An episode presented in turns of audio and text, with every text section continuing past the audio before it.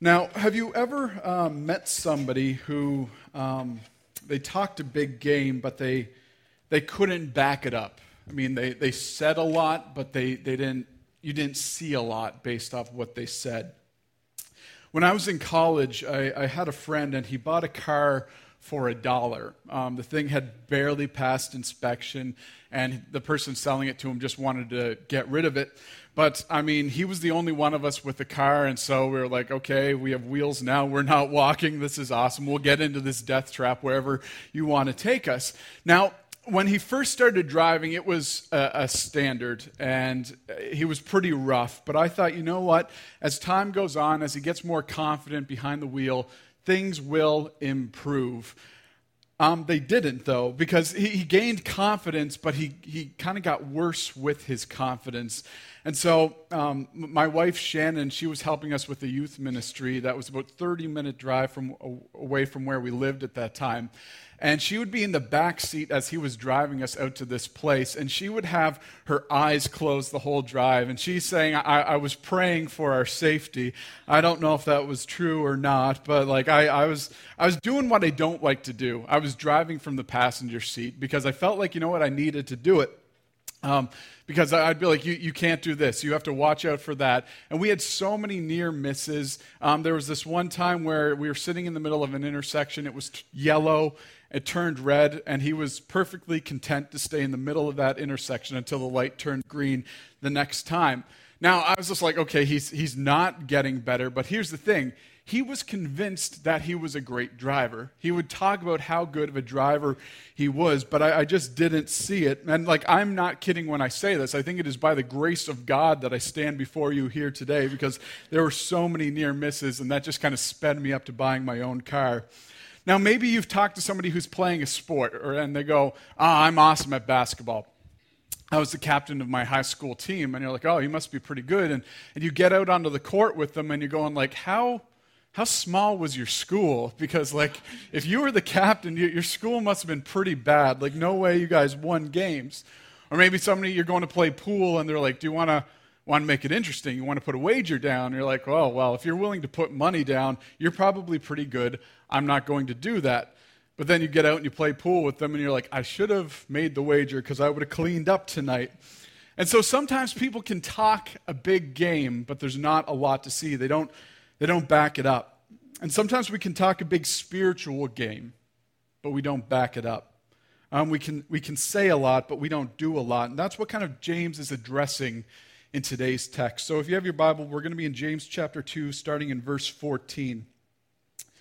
And James says, What good is it, dear brothers and sisters, if you say you have faith, but don't show it by your actions? Can that kind of faith save anyone? Suppose you see a brother or sister who has no food or clothing, and you say, Goodbye and have a good day. Stay warm and eat well, but then you don't give that person any food or clothing. What good does that do? So you see, faith by itself isn't enough. Unless it produces good deeds, it is dead and useless. And so James is, is talking about people who have a lot to say spiritually, but there isn't a lot to see. And so if you took James's example and put it in today's like context, it would be like this. You hear somebody within the church who's in a very difficult time. They, they just don't have a lot of resources or money, and they, they can't feed their family. They're having a hard time paying bills um, or uh, clothing and stuff like that. And we hear about it and we go to them, ah, um, that, that's too bad. I'm sorry. I, I, hope, I hope you can get some food. Uh, I hope you can get some clothing, thoughts and prayers. Um, but you stop there and you, you don't do anything about it, even though you have the means to help them. And James goes, What kind of good is that? Well, it's, it's no good. Now, James is saying that faith that doesn't lead to good deeds is dead. It's, it's a useless faith if it's all words but no action. Now, the scary thing is that if, if what James is saying is if we have a dead or useless faith, that faith is powerless to save. Now, some people might, might get up in arms here and they would say, I think James is wrong. Because Ephesians chapter 2, verses 8 and 9, it talks about how we're saved by grace through faith and not our works. And so, you know what? James can take his legalistic works righteousness and go somewhere else with it. I'm, I'm saved by grace through faith. But James, he doesn't actually disagree um, with, with guys like the Apostle Paul and, and the rest of Scripture on how we're saved. James would agree with them that we're saved by the grace of God. That is how we're justified. But James is answering a question that we, we don't really ever ask What does that faith look like? What does saving faith look like? And James is saying that there are some people who have what they would call faith, but in reality, it is not faith. It is, it is something else. Now, James, he's playing a dangerous game in, in his day, and especially in our day, too, because it's like, how dare you insinuate that somebody's faith might not be genuine? What an unloving person James was. And so we, we, can, we can read that and go like, man, James, James is harsh. He is so unloving to tell people you might not be saved.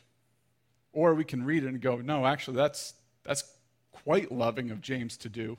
To, to call us to attention to look at what our faith is and, and what we're placing our faith in. And so we have to decide if we're going to listen to what James is going to say here. And a verse that comes up a lot when we're talking about faith is Hebrews chapter 11, verse 1.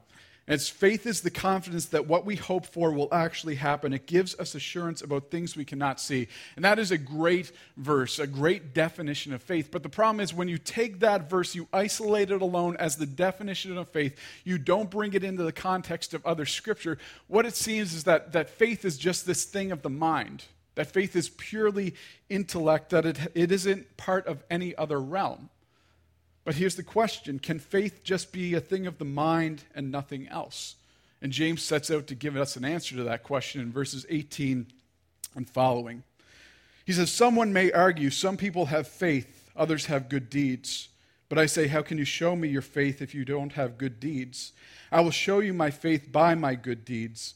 You say you have faith, for you believe that there is one God. Good for you. Even the demons believe this, and they tremble in terror. How foolish. Can't you see that faith without good deeds is useless? Don't you remember that our ancestor Abraham was shown to be right with God by his actions when he offered his son Isaac on the altar? You see, his faith and his actions worked together. His actions made his faith complete, and it so it happened, just as the scriptures say Abraham believed God, and God counted him as righteous because of his faith. He was even called the friend of God. So you see, we are shown to be right with God by what we do, not by faith alone. Rahab the prostitute is another example. She was shown to be right with God by her actions when she hid those messengers and sent them safely away by a different road. Just as the body is dead without breath, so also faith is dead without good works. Now, maybe you've been kind of having a deep spiritual conversation with somebody, and, and you kind of get to the topic of eternal life, and you go, Do you think um, do you think you're going to go to heaven? Do you, do you, do you believe um, that, that you're going to um, be in heaven? And, and they might go, you know what? Yeah, yeah, I believe in God. Or, yeah, I, I believe there, that there is a heaven. And often intellectual acceptance of truths is confused for being faith. Um, to, the, to the person who says, you know what, I believe in God, I've got a faith, James's response to them is like, congratulations, you've got the same theological beliefs as demons. Like that, that, that is not good. It sounds kind of harsh. But a mere belief in God or agreement with some Christian teachings is not a saving faith. We aren't saved because we agree that something is true. Faith is Faith is a confidence in God based upon His word that leads me to act in accordance with His will. Faith is of the mind and of the heart, whereas mental assent, um, just simply intellectual agreement, is purely of the mind. We believe facts about something, but it doesn't have any bearing on our lives. It doesn't really affect the way we live. Now, think of it this way for the first 20 years of my life, I grew up and I was told Pluto is a planet. That's what I was taught in school. 2006 rolls along, and the scientists go, uh, actually, it's not a planet at all. It's a dwarf planet. And so I was like, okay. That, that's a little weird that we're changing things, but okay. What, what happened to me after that? I just accepted it as being true and I moved on. Like, my agreement with that fact did not impact my life whatsoever. I wasn't like, oh, I'm going to have to go reconsider my life in light of the fact that Pluto is no longer a planet. I just kind of accepted it and went on with life. However, we would call that intellectual assent or agreement. Now, if you were to come to me and you were to say, Christianity is not true, and you you, pr- you gave indisputable proof that it was not true, that, that it's all a lie. And I'm not really worried about that because I believe the evidence actually supports the truth of Christianity. Um, but say you come and you, you have this proof uh, Jesus is still in the grave, uh, God does not exist, this, this whole thing is a farce, and, and you just prove it. That would wreck me. That would destroy me. That, that would just mess me up. Because it's not just going like, ah, what am I going to do the next day? I devoted my life and my ministry to this thing that turned out to be a lie. It wouldn't just be that. It would be, what, what is the purpose of life now? What is the meaning of life? Who am I as a man, as a husband, as a father? Like, it, it would just disorient me if Christianity were not true. Um, I've built my life around this belief that God's word is true and that God is true to his word. I, I live in light of the fact that Jesus has died but also resurrected. And so you might go and like, you think your life would be that messed up if it turned out to be not true? Like, aren't you being a little over dramatic here? But I, I don't think so because if we profess to be a Christian and we're going, you know what, you wouldn't be that messed up. You'd get over it given time. I think we need to do some introspection because we build our lives on our faith. Like, we shouldn't be able to say, I believe that, that Jesus is Lord and Savior. I go to church, but I keep that separate from the rest of my life. Like, here's my faith, and here is everything else. They're separate. If what we profess in this hour on Sunday morning does not affect the other 167 hours of our week, something is not right. Because our faith, it should lead to changes in our, uh, our, our attitudes and our affections, which lead to changes in our actions.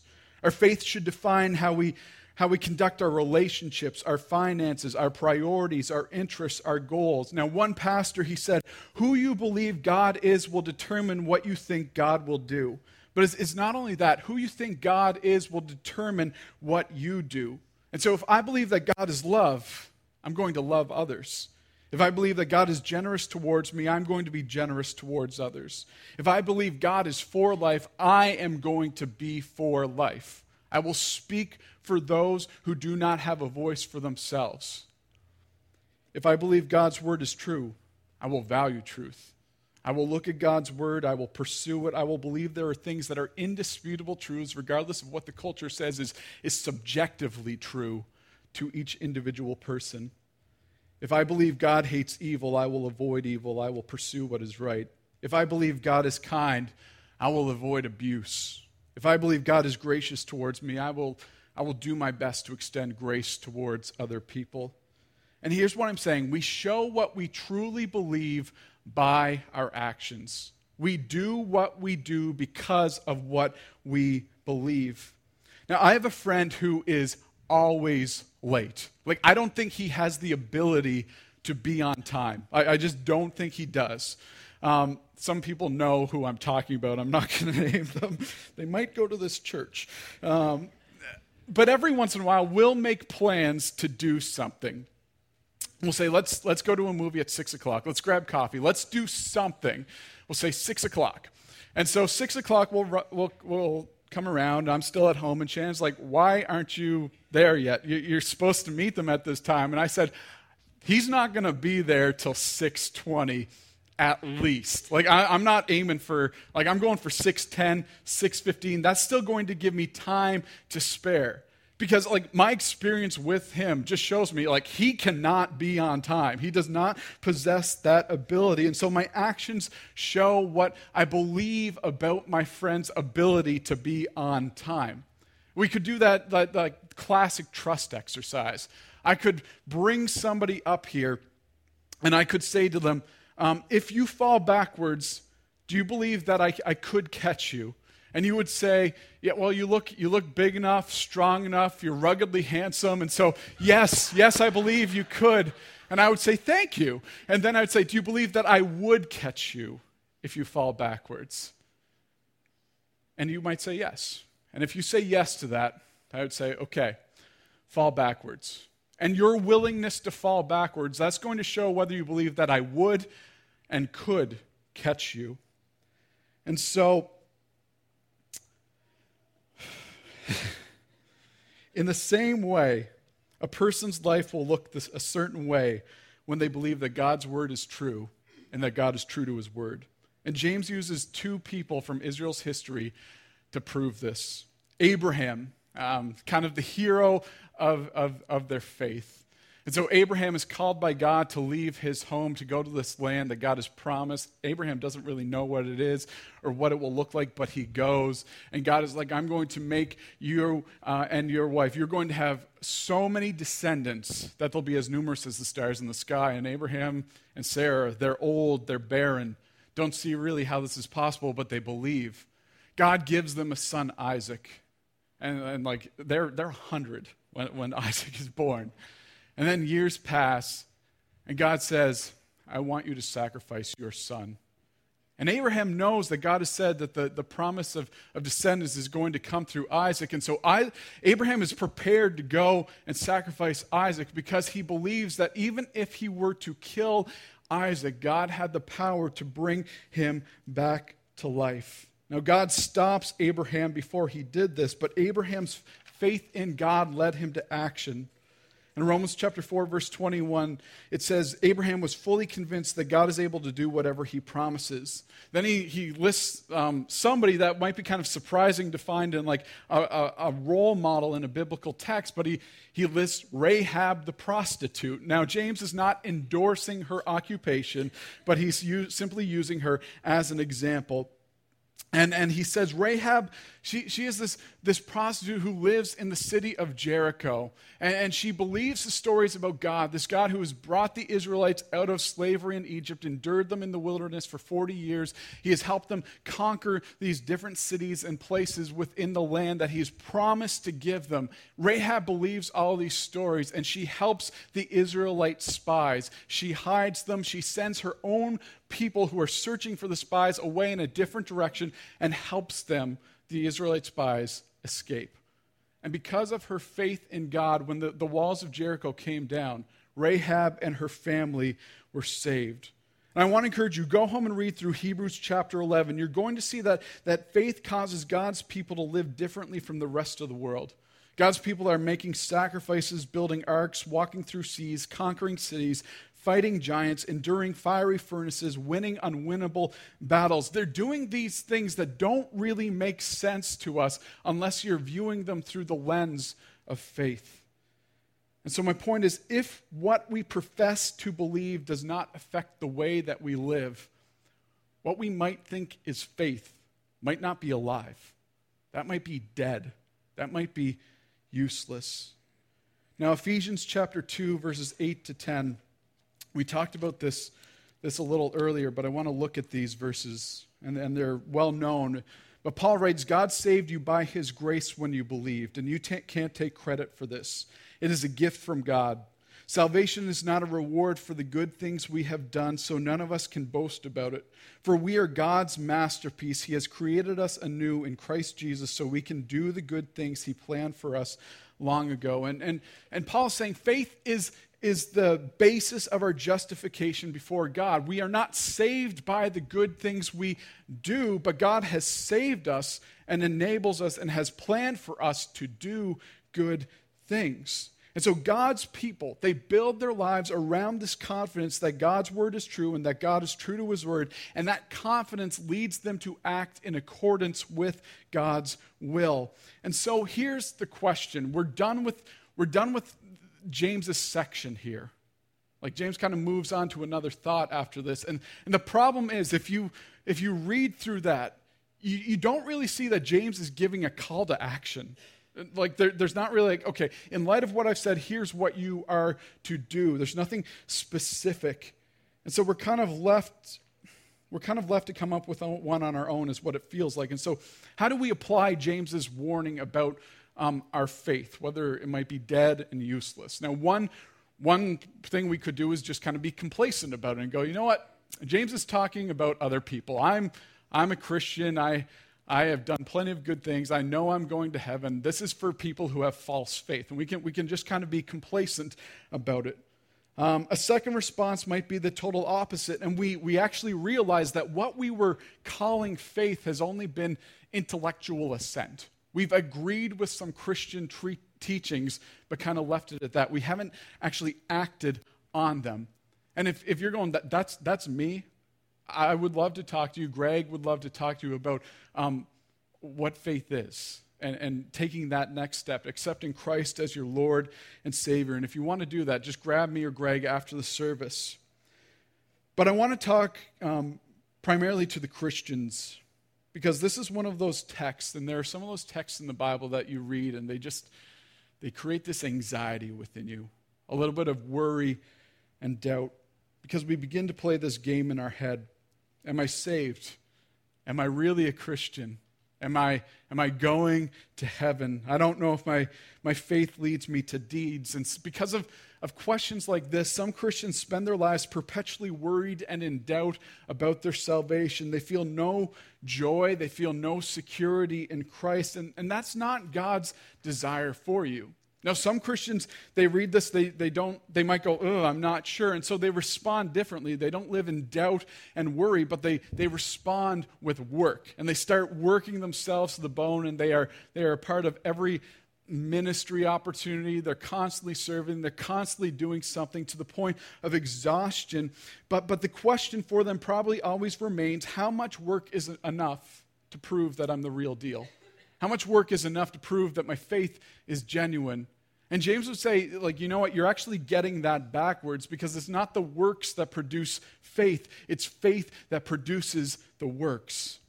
And so understand if you are a Christian, my goal this morning is not to make you worry and doubt about your salvation and whether you're going to heaven. My goal is not to say, you know what, you need to work harder to prove that you have genuine faith. That's, that's not my goal. I want to suggest something that I believe is necessary for every believer, regardless of how many years in you have, regardless of how confident you are in your salvation, regardless of how mature you are as a believer.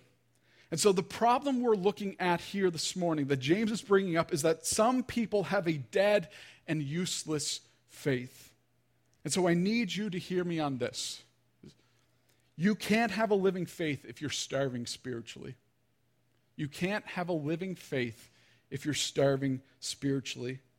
In Matthew chapter 4, Jesus, he, he was just baptized by John the Baptist. He goes out into the wilderness and he's out there for 40 days and 40 nights and he's fasting. Um, and at the end of it, he's, he's tired.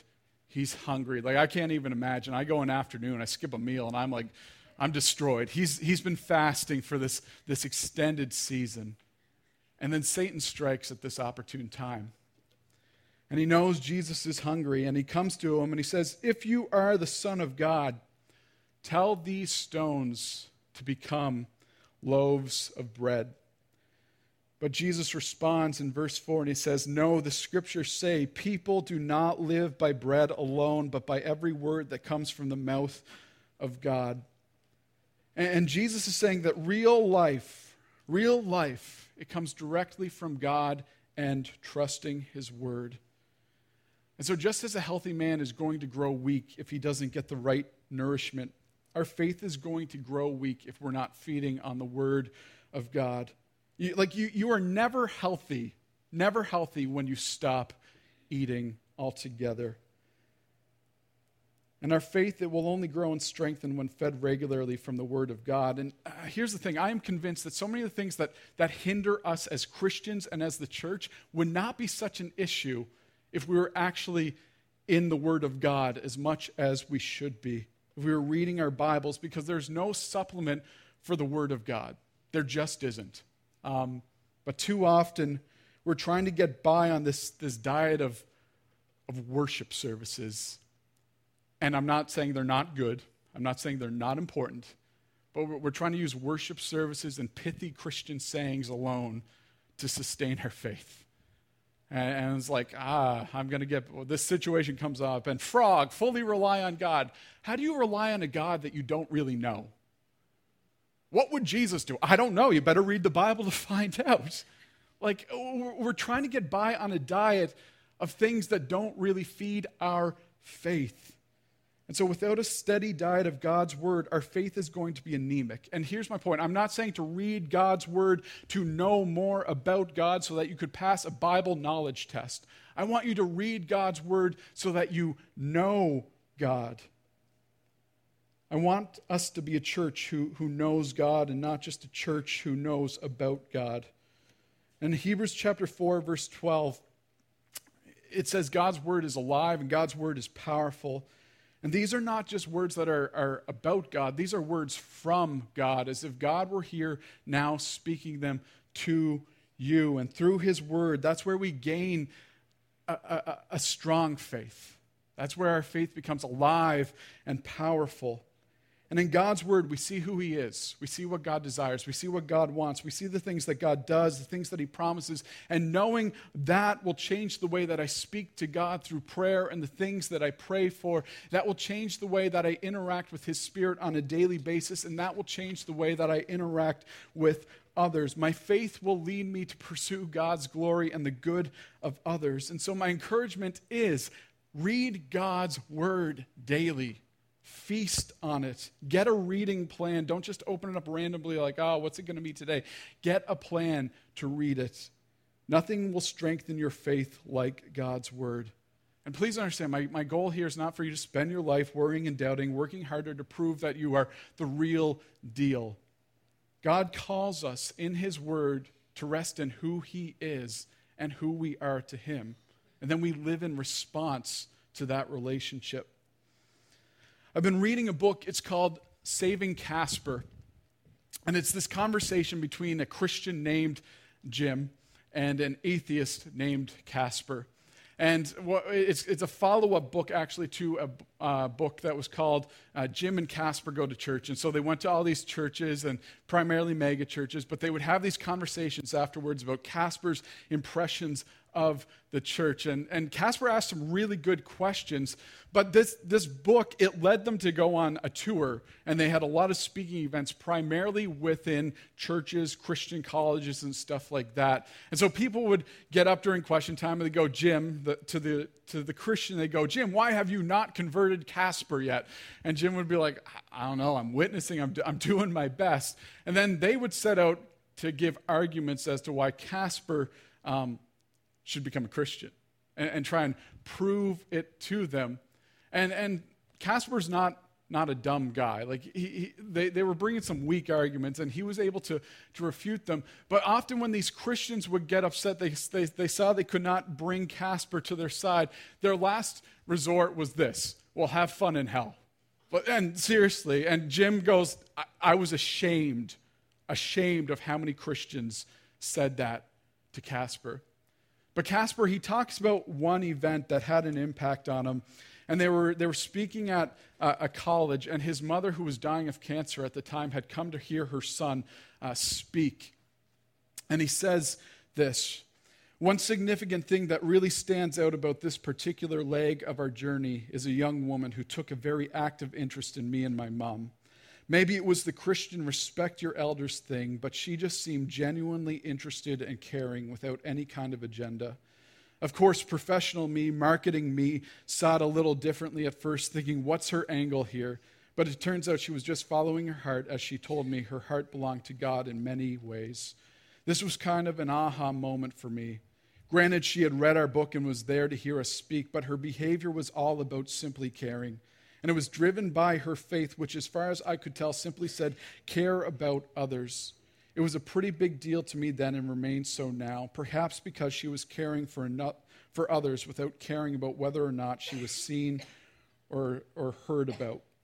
It's moments like these that I find the most impactful when someone cares for someone else and needs no credit or recognition. I mean, you don't need a bunch of t shirts to proclaim, I participated in Clean Up a Poor Neighborhood Day 2013. You just need to clean up the neighborhood. If anyone notices or gives you an attaboy, well, that's just frosting on the cake.